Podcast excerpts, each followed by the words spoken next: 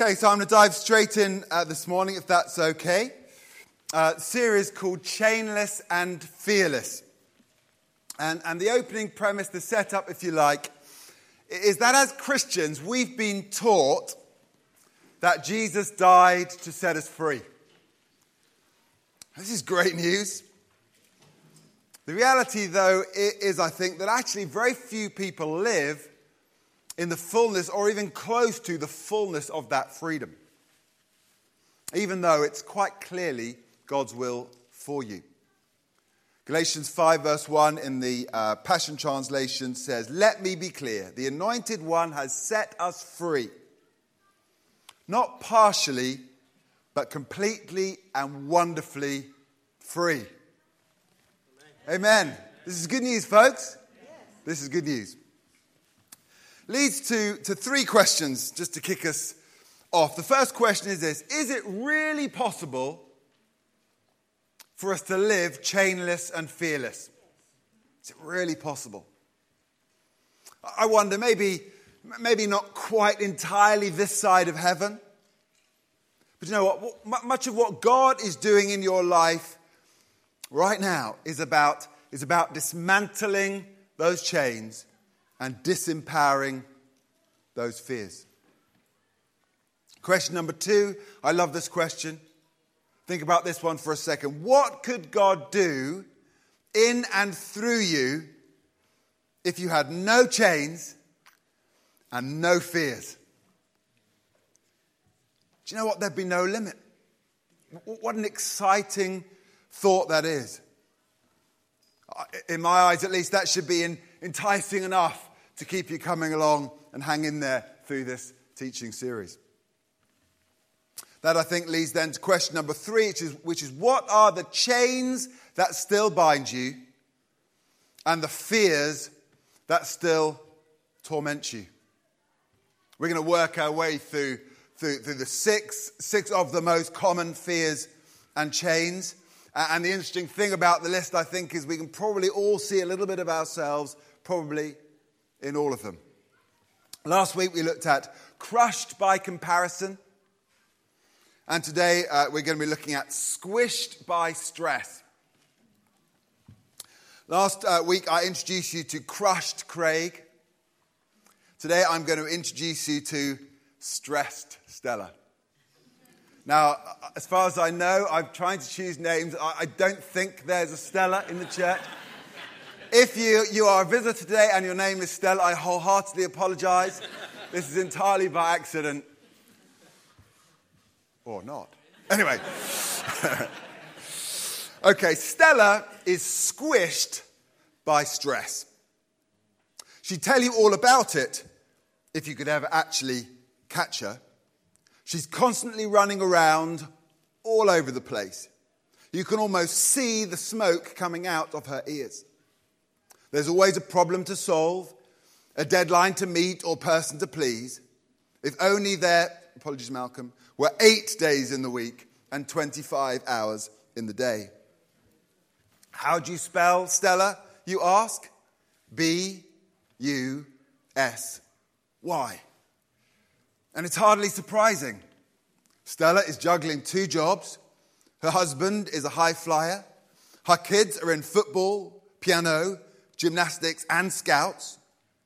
Her elderly parents aren't in great health these days, and she never likes to miss a meeting. If Stella's in, she says, then Stella's all in. Though in usually means charging in at the last minute and blustering out at the end in a bit of a tiz. We've all noticed Stella's stress. It's hard to hide. She's always got a cold, She's becoming increasingly erratic and is often heard bellowing at those kids. Wine o'clock is getting earlier and earlier. Some would say too early. But every time she sits down, she remembers another job that needs to be done as her blood pressure races and headache intensifies. I don't know where to begin, says stressed Stella. How am I going to fulfill those obligations and meet those targets and conquer that diary. I just can't cope too much of the time. I'm like that swan on the lake, frantically, pad- frantically paddling under the water, hoping I don't sink and bring the whole thing crashing down on top of me. Poor old Stella. Now, unfortunately for many, living the dream can turn into a bit of a nightmare. You know, the expectations of Middle England of maintaining that lifestyle and looking the part and, and climbing that ladder. Oh, I forgot. And doing great things for God in all that spare time. Perhaps Stella needs to listen to my Upside Down series Less is more, and slower is faster. There is no way in the, in the time that I have to, to cover all that stress entails. So I'm quickly going to look at two elements. The first one is the damaging effects of stress, and the second one is some of the causes of stress. Now, because I want to race through this and get to the next bit, I'm going to set myself a two minute challenge. Set your stop clocks. I'm going to go through this in two minutes each. Ready, steady, go. The damage caused by stress. You know what? I searched that on good old Google, and the first hit that I came up with, I thought I'd de stress myself. We just go with the first one.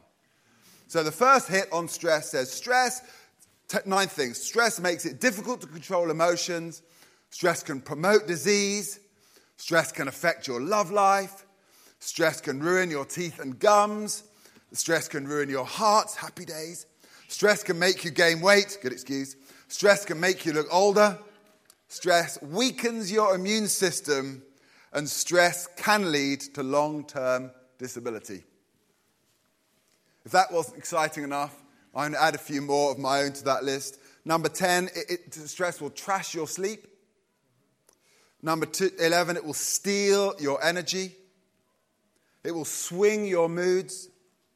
It will play havoc with your relationships. It will affect your mental acuity, concentration, and memory. Stress fuels addictive behaviors. And finally, stress will come right slap bang between you and God. The damage caused by stress. Did I beat two minutes?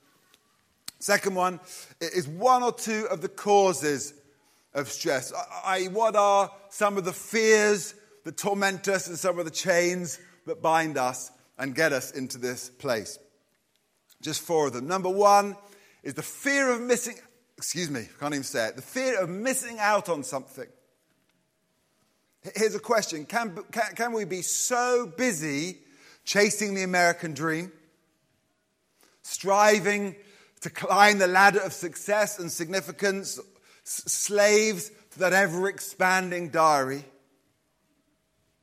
Can we find ourselves blindly chasing after all of that stuff, whatever the cost? And if we do so, isn't there a danger that in the end we end up missing what's truly valuable? The fear of missing out on someone. The second on something. The second one is, is the fear of looking inadequate and inferior. Just pause for a second. There's a little lingering piece of that, I suspect, in every one of us. The fear of looking inadequate and inferior. No one wants to look inadequate and inferior. Here's a couple of, of related lies that we buy into. Number one, if you're not stressed, you're obviously not taking it seriously enough. Lie number two if you're not rushed off your feet, people will assume you're irrelevant. This comes back to, to last week and, and this c- comparing thing. You know, we all want to fit in, we all want to, to be popular, we all want to keep up. No one wants to look inadequate or inferior. But never mind, because that can easily be covered up. The question is, though, at what cost? At what cost? Third fear is the fear of letting people down, as in the drama. You know, particularly if you are an empath, many of you are, it's easy to live in the fear of offending people or disappointing or failing people. Now, no one wants to do that, uh, of course, but, but in, in its extreme form, that can, can actually become a clammy fear. And that fear can lock you into to unhealthy and destructive behaviors. Largely, has to be said, at your own expense. Fear number four, trying to hit my two minute mark, is, is the fear of failing God. The good news, this is called the gospel, is that we all failed and continue to fail God. And this is why Jesus came, and this is why we have the gospel. But you know, this, this fear, the enemy is trying to work this fear over time in us to seduce us out of grace and into works. You know, if, if only I were to work harder or, or persevere longer or shout louder, then God would be pleased with me again. You know, God is not in heaven with a big stick looking down on you, waiting to thwack you every time you mess up. Actually, as Dave implied earlier, we have a Heavenly Father who is looking down on us all lovingly and patiently, who's working skillfully and tenderly in your heart so that you can find the joy of meeting with Him and walking with Him and ultimately serving Him. Those are the four fears. I wanted to cut that short because, because I really wanted to dive into the practical today. Uh, and today I, I have for you six principles to help you reduce your squish. And the aim of this ultimately is to take us through towards the end to the possibility of a little bit of time of, of response and allowing the Lord to minister into your squish, your stress at the moment. So I have six practical stress unsquishers. And the first one is, are you ready? The first one is, is start a to don't list. How often do you hear this conversation? Hey, good to see you. How are you? Ah, oh, good, thanks. Yes, you know, really busy. Here's a strong statement for you busy is not a God to be worshipped. Actually, I wonder if it is an idol that needs to be put to death. Yes, there are levels of busy that are good and healthy and productive, but there are others that are dangerous and depleting and damaging. I was very pleased with myself when I had a grilling in the Broome Village Hall just before I started here, and I was asked various questions. One of the, the best lines that I came out with was this it was, Please don't make me busy, and don't be impressed if I am. Please don't make me busy, and don't be impressed if I am. Why do we think that everyone is impressed that we are busy? I was listening to a, a Craig Groeschel podcast uh, just last week, and it was entitled Cut the slack. Talking about productivity in leadership, and he talks about cutting the slack. And, and slack was defined as something like this anything unnecessary, anything distracting, anything resource heavy, time wasting, and energy sapping. Do you know what? I don't think this is a shocking statement. Our resources are limited. So don't waste valuable capacity. You know, it's really good to have a to don't list. These things I just don't do. Full stop. Here's some of the things on my to don't list Facebook. I don't do Facebook. Junk email right? I unsubscribe from everything because you guys send me frightfully important emails all the time, and I want to have all my mental capacity to answer them. So I unsubscribe from everything. you know what? I, I, I, I don't do social media interaction except the like button because I like encouraging people. I, I tell you what I don't do I don't do planting flowers. Okay?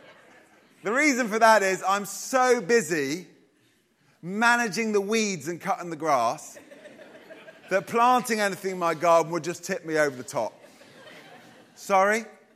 It's survival, okay? I tell you what else I don't do. I'm not going to do the Malvern College's relationships and sex education evening. The email came through and I thought that would be fantastic. What a great night and learn all about these wonderful things they're teaching my kids. And I thought, you know what? That's just going to top me over the top, tip me over the top. We're not going to do that. Wonderful that is, we're not going to do that. And cats. I don't do cats. Just threw that one in, not sure why. let, let me ask you a couple of questions. I, I think this is important in this whole topic. What are your technology rules? Do you have any technology rules? I think you all need to have technology rules. How are we handling and managing this mass of technological information and input and interaction? What is your social media usage? Is the question. What, what is your relationship with those little red alert dots that appear on your phone? Now, I'm reliably informed that red is a deliberately chosen color because it's a stress inducer and it wants you to press that button. So, the first thing I would strongly suggest is have a don't list. You could have some fun with that. Second one is sort of related but flip. Number two is write down your to do list.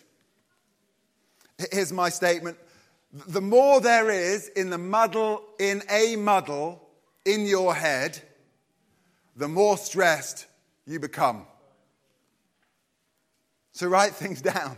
Pretty simple. Write things down and then process them in an organized fashion.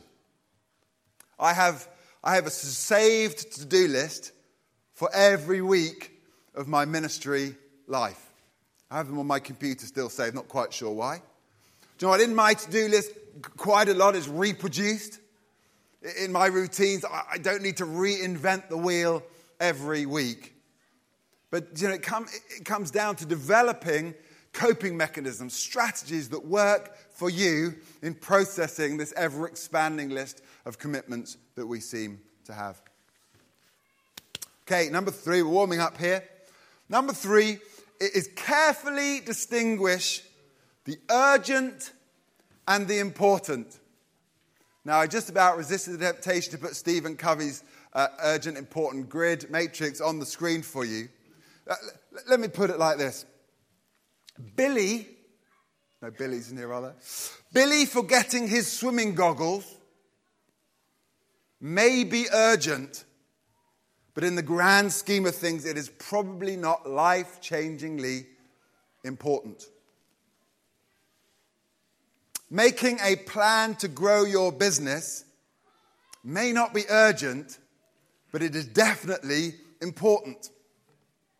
Making a plan for, for spiritual growth and health may not be urgent, it's not crashing down on your head and jumping up and down and making a lot of noise. It may not be urgent, but it definitely is important. Uh, and as Stephen Covey argues the danger is we spend all our time being sucked into the urgent and we don't spend anything like enough time doing those things that are really, really important that could change your life, but never find it into your schedule. Here's, here's a statement that I'm quite pleased with. Statement is this urgent feeds stress, important manages it. Think about that. The urgent feeds stress. Yikes. Match teas. Important uh, manages that very same stress. So the first things on our to do list will be the urgent and important. And if you think the swimming goggles is urgent and important, then go for it. Otherwise, he can do without the swimming goggles one day. That's the point. So at the top of the list is the urgent and important. At the bottom are the unurgent and unimportant. Just pause for a second, and I'm not going to make a dig at social media at all. Are there any things in your life that are unurgent and unimportant that are clogging up your time? Just asking. The aim, of course, is to try to get the urge, the important but non urgent, try to get that higher up the list. That's, that's the challenge. How can I get that important stuff rather than getting it squished down towards the bottom of, bottom of God? How can I get it up to the top or towards the top of my list? And perhaps one of the keys to doing that is, is to work out what actually really is urgent. Here's the point. Finally, a point. The point is, we really don't want those fears and those insecurities that we talked about, we don't want them to be making those decisions for you. And actually, if it's your, your fears and your insecurities, we'll come to this in subsequent weeks, that are driving those scheduling decisions, guess what? You're going to find yourself running around after the urgent, after everyone else, after everyone else's problems, after your own fears and insecurities, and you're going to exhaust yourself. And you are going to become squished by stress. Okay, number four, I'm cranking this up slowly. Number four is good idea God idea, or just plain bad idea. Here's an obvious statement there's so much that we could be doing, but what should we be doing? A bit related to the last point, I think. Here's a few sort of controversial statements to throw out there. Someone asked me if I was a provocative preacher that I said no. Here we go. We can exhaust ourselves doing things we should have stopped doing years ago. Churches, take note. We can exhaust ourselves doing things we should have stopped doing years ago. Here's another one. We can spend a great deal of time doing things that look good on the outside, but aren't really bearing any kingdom fruit. Okay, I'm on a roll. I'm going to keep going. Do, do we tend to run ahead of God and ask Him to bless our plans anyway, and then wonder why we get so tired and stressed? I'm going to come back to that. If we want that, that, that's, that naturally supernatural culture, a key repeated question we need to all ask ourselves is what are the God ideas? Lots and lots of good ideas, probably one or two bad ideas. The key question becomes what are the God ideas? Why? Because they carry heaven's grace, they carry Jesus' wisdom, they carry the Holy Spirit's anointing. Number four. Number five is learn to walk at the pace of grace. So, guys, this is the crux. If, if you've fallen asleep, this is the time to wake up. Matthew 11, 28 says, Come to me, all you who are weary and burdened, and I will give you rest, says the Lord. Praise God. We've all heard the message translation of that because it's great. I'm going to read it to you again. Are you tired, worn out, burned out on religion? Come to me. Jesus speaking. Get away with me and you'll recover your life. I'll show you how to take a real rest. Walk with me and work with me and watch how I do it. Learn the unforced rhythms of grace. I won't lay anything heavy or ill fitting on you. Keep company with me, and you'll learn to live freely and lightly. Isn't that amazing? Tired, worn out, burned out. We have a word for that stressed, right? Uh, how about the opportunity to recover your life? Wouldn't it be great to recover? It Wouldn't be great to have the enthusiasm that those young ones have got up there in that room making all that noise? Jesus said, Walk with me. Walk with me. I'll come back to that. Work with me. learn the unforced rhythms of grace, and learn to live freely and lightly. Yes, please. I don't know about you, but I think that stressed Stella needs this message. So here's the point the point is there is a rhythm of grace. What we're going to call it the pace of grace. And you know what? Stress is the inevitable consequence of ignoring or clashing, conflicting with that. I'm going to say that again. That there is a pace of grace, and stress is the inevitable consequence of ignoring or clashing with that. Let me explain what I mean. Question Why do we feel the need to run everywhere? That's my don't be impressed if I'm busy line. Why do we feel the need to run everywhere? We'll show you a little, um, little visual here, Gavin, if you don't mind, that, um, that, that I, I, saw at a leadership conference one time. Um, yeah, next one, flip it on, flip it on. There we go. Do I think, I think there's three zones we can live in. I think the ideal place to be right there in the middle is that kind of appropriately stretched, challenged zone. Uh, in, in, a numerical sense, I put that between about 40 and 85% capacity. I think it's great to operate in that. We want to be active, we want to be doing things, you know, we want to be productive, all of that. You know, and actually, probably we, we quite like to be towards the top end of that scale. We probably don't want to be down there in the green, having a snooze, missing everything passing us by. Okay? However, at the top end of the scale is the red zone. The red zone is when the pace is just too hot. You know, that's, that's where it's all firing off and everything's happening and you're running on adrenaline.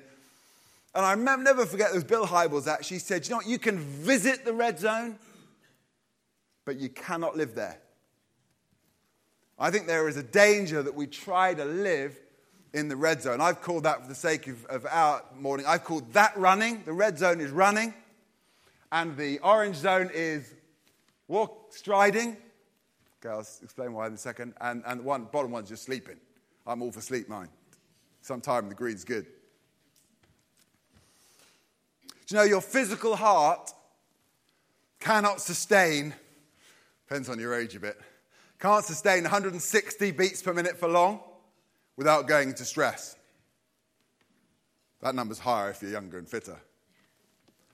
But similarly, neither can your spiritual heart maintain that level of red zone without eventually going into stress. Now, here's a, just a little fun little fact. You know, there's a lot more walking in the Bible than there is running. And to prove it, I looked it up. Do you know what? The word run appears 159 times in the Bible, which seems like a lot, but it's a big book, right? 159 times. But you know what? Most of those times, I looked it up, most of those times is running away from your enemies. Well, I reckon that's okay. Or it's actually talking about rivers running or boundaries running. So not a lot of that is actually, you know, Linford Christie, you know, down the 100 meter track. He's a bit old now, showing my age. So run is 159 times. Guess how many times the word rest appears? 393. Wait, not as in wait, wait, wait, as in wait, wait. 160 times, it's one more than running. I think that was good. God did that on purpose.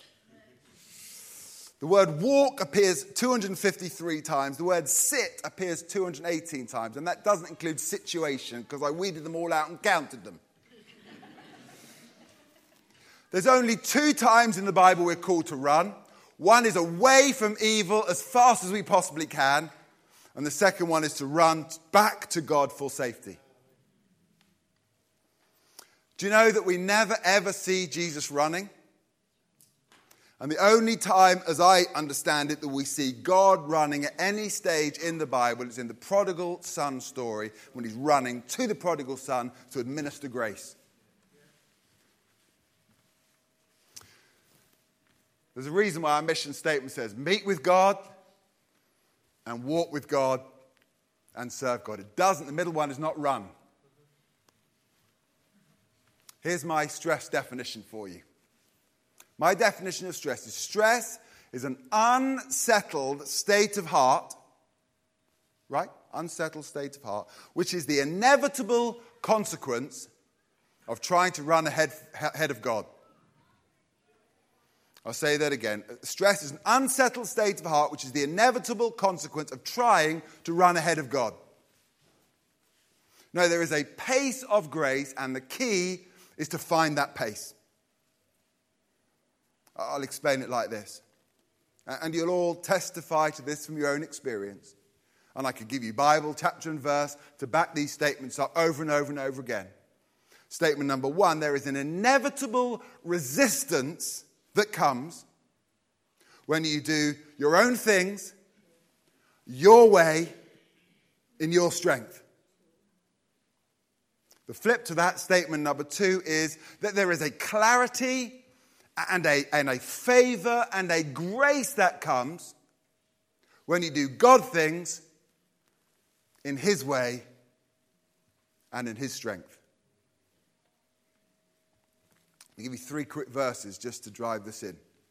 Verse number one is John 6 63, which I love, which says, It is the Spirit who gives life, the flesh profits nothing. And I love the, the, the, King James version, the old version, which says, The Spirit quickeneth. I love that idea quickeneth, the flesh profiteth nothing. Here's the statement flesh exhausts, but spirit quickens. I tell you, one of my big stresses each week is I start Monday morning on zero.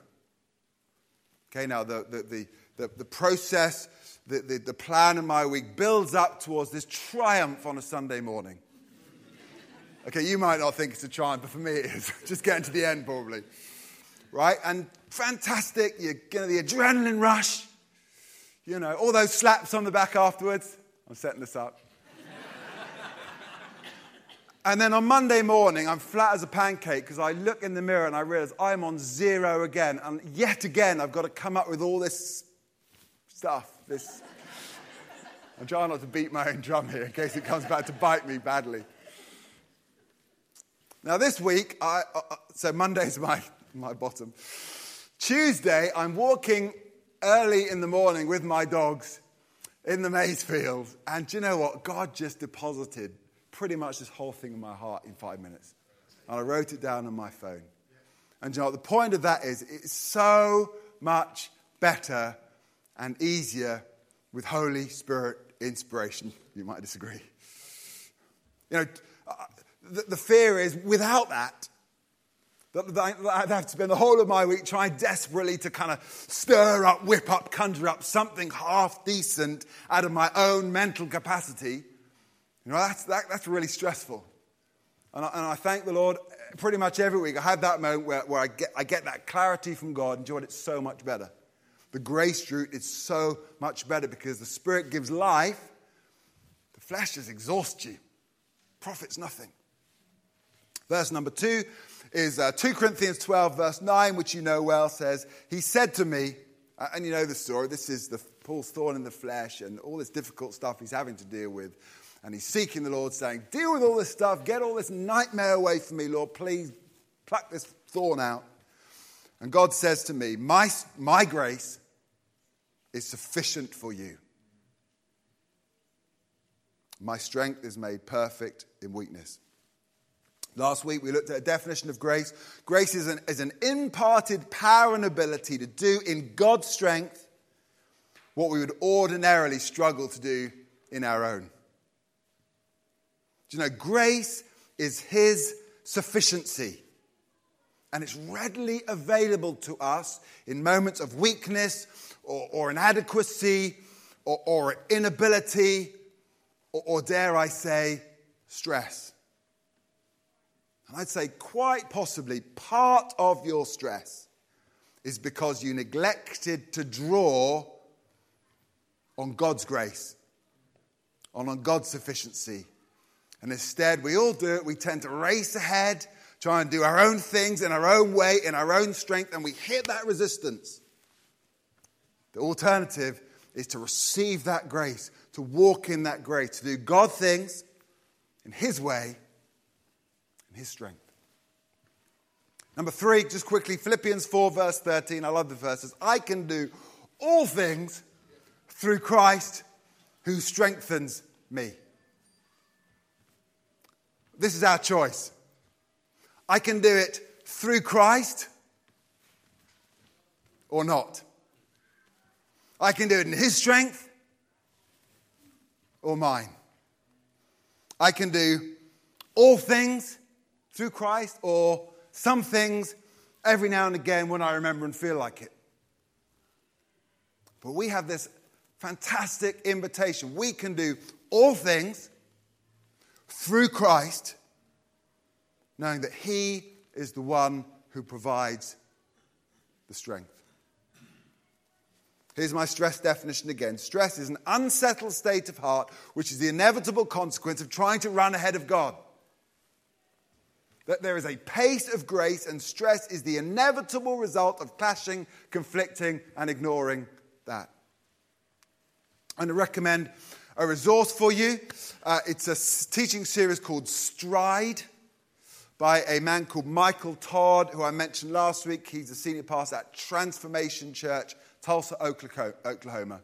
Really, really, really, really good uh, series. I was listening to a little bit of, of that this morning actually on the way in. There is a, me- I haven't listened to it yet. There is a message. Message number three is called The Pace of Grace. So you can get it on podcast, you get it on YouTube. It's really, really, really inspiring stuff.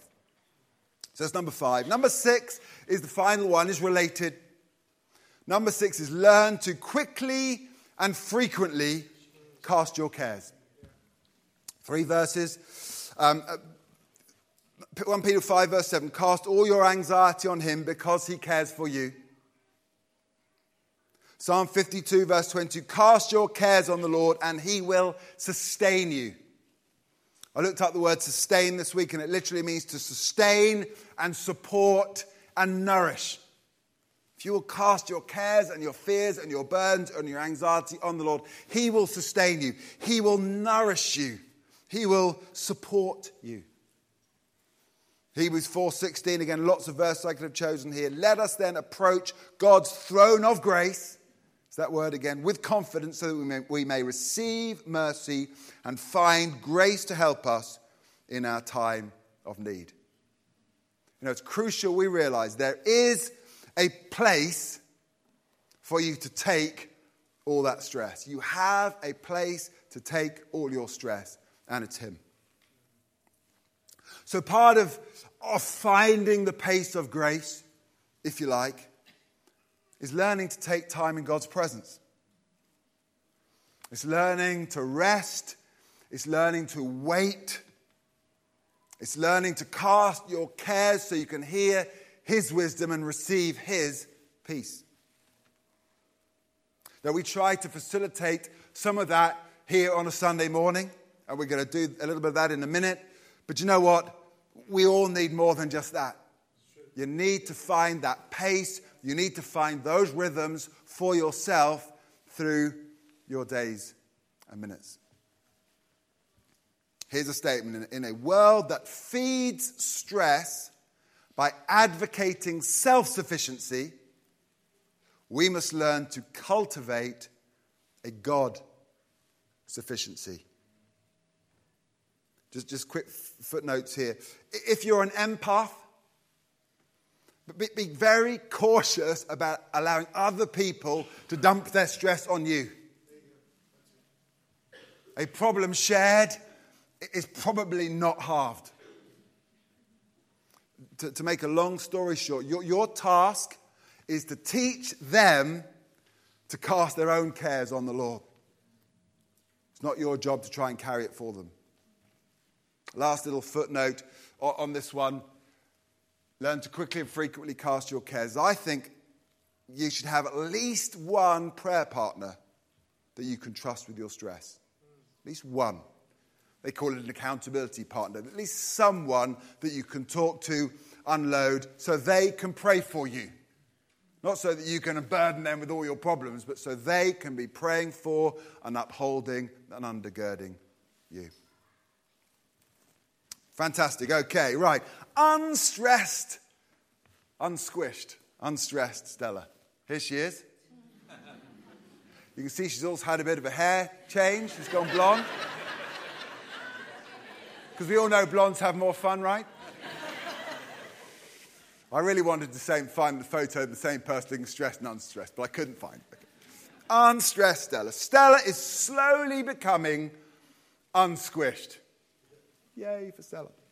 Her world, her responsibilities haven't changed per se, but now she's noticeably better at managing them.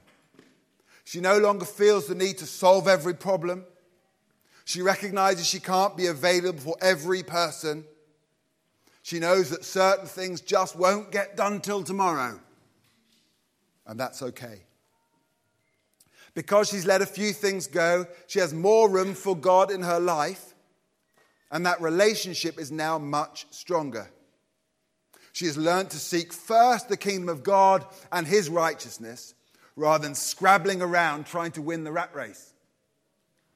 As a result, she no longer suffers from a fear of missing out. She's far less concerned about appearing inadequate and inferior because she recognizes that her job is to be stellar and not to imitate, aspire to, or copy everyone else. God has released her from the fear of letting other people down, and so she now tends to promise less, but is able to deliver much more. In her prayer life, she's now asking much better questions. Lord, is this your idea or mine? Is it my task or someone else's? Will the world really end if I stop doing that? As a result, her schedule is leaner and more streamlined, leaving space for breath, and as a result, everyone in their house is sleeping better. Stella loves trying to find the pace of grace. She's given up racing around ahead of God and getting in a pickle. And now she's learnt to lean on grace rather than trying to do it in her own strength.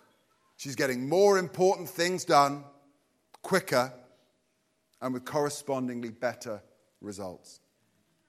Above all, she's no longer stressed all the time. Those anxieties and worries, they still surface, but now she has coping strategies. She smiles more. She oozes peace and calm assurance, barks fewer frantic orders at her kids, and even finds time to sit down at least once a day. Stella is feeling unsquished, and everyone is pleased about that. Amen. Hope you found some of that helpful. We're going to take this into a time of, of worship and a little time for a response if the team would like to come forward. As I was pondering this and praying this uh, over this this week, I, thought of, four different sort of people, situation, scenarios that I want to th- throw out at you and, ask you, you know, maybe this is you. And, and if this is you, I'd encourage you to respond this morning. Four different types of people. Person number one are your stress levels too high too often? Question mark. Okay, my little picture of the orange and the green. Do you spend too much time in the red zone? If that's you, God is there for you today. Number two, is there some reason why you just can't stop running? Don't you know people like that? They're always running, and there's something in them that just can't stop running. It's a fantastic point that Michael Todd made this morning. If you're too busy running, you'll never slow down and stop long enough to process the things you're running from or the things that are causing you to run. It comes back down to feeding stress or managing stress. If you're always running, I think the Lord is trying to grab you by the coattails today and shout, Slow down, cowboy. Question number three. This is sort of flips it over a little bit to the other direction. Are you so frightened of becoming stressed that there are decisions and changes and people that you're avoiding or hiding from because you've seen the damaging effects of stress and you just don't want to go there. If that is the case, there are some things out of balance. My prayer is that through the six weeks of this series, it'll help you all find some balance. Next week, I think it's called Hiding Like a Hedgehog. So this might be you. And then, number four, finally, is, is there one particular situation in your life right now that is causing off the chart stress levels in which you desperately need sustaining grace? If that's you, then the Father heart of God is crying out for you today to minister to that. What we're going to do is, is, is uh, we're going to uh, spend a little bit of time worshiping. I'm going to encourage you to ask those questions. It may well be that as a result of that, you might be thinking, you know what? I can't do all of that. I'll just get stressed. But there may be one thing in there that I can grab a hold of, take the Lord. So I can do that. I can have a to don't list. Start off right now. I'm not going to cook Sunday lunch, whatever it is. Don't recommend that. It may well be there's one response. I'd encourage you, make a response today. What we do over in this church, in this area over here, if you want to come and do business with God, you want to you know, cast those cares, whatever it is, you want to talk to God about the pace of grace, come over this side and do business with God. I tell you, you won't regret it. This side over here, in this nice area here, we have a prayer ministry team. They love to pray for you. So, particularly for that last one, if there's, if there's stress levels in your life that are just too high, if you're in that red zone and you can't get out, let them pray the grace of God over you this morning. Let's stand. I'm going to pray very briefly, and then Barry's going to lead us in a song or two, and then feel free to respond as you feel fit. Father, thank you so much that you looked down on stressed and failing mankind and you sent us Jesus and you gave us grace and you filled us with your Holy Spirit. And Lord, we don't have to live stressed to the max. We can find that pace of grace and we can walk with you. So, Father, over the next 5, 10, 15 minutes, Lord, would you just fill this place and these people with your peace? Would you whisper in their ears? Would you minister strength and encouragement to their hearts? Would you minister a redirection, a correction if necessary, to their thinking processes? And Holy Spirit, we just offer you this time and say, Would you come minister to us by your grace? In Jesus' name, amen.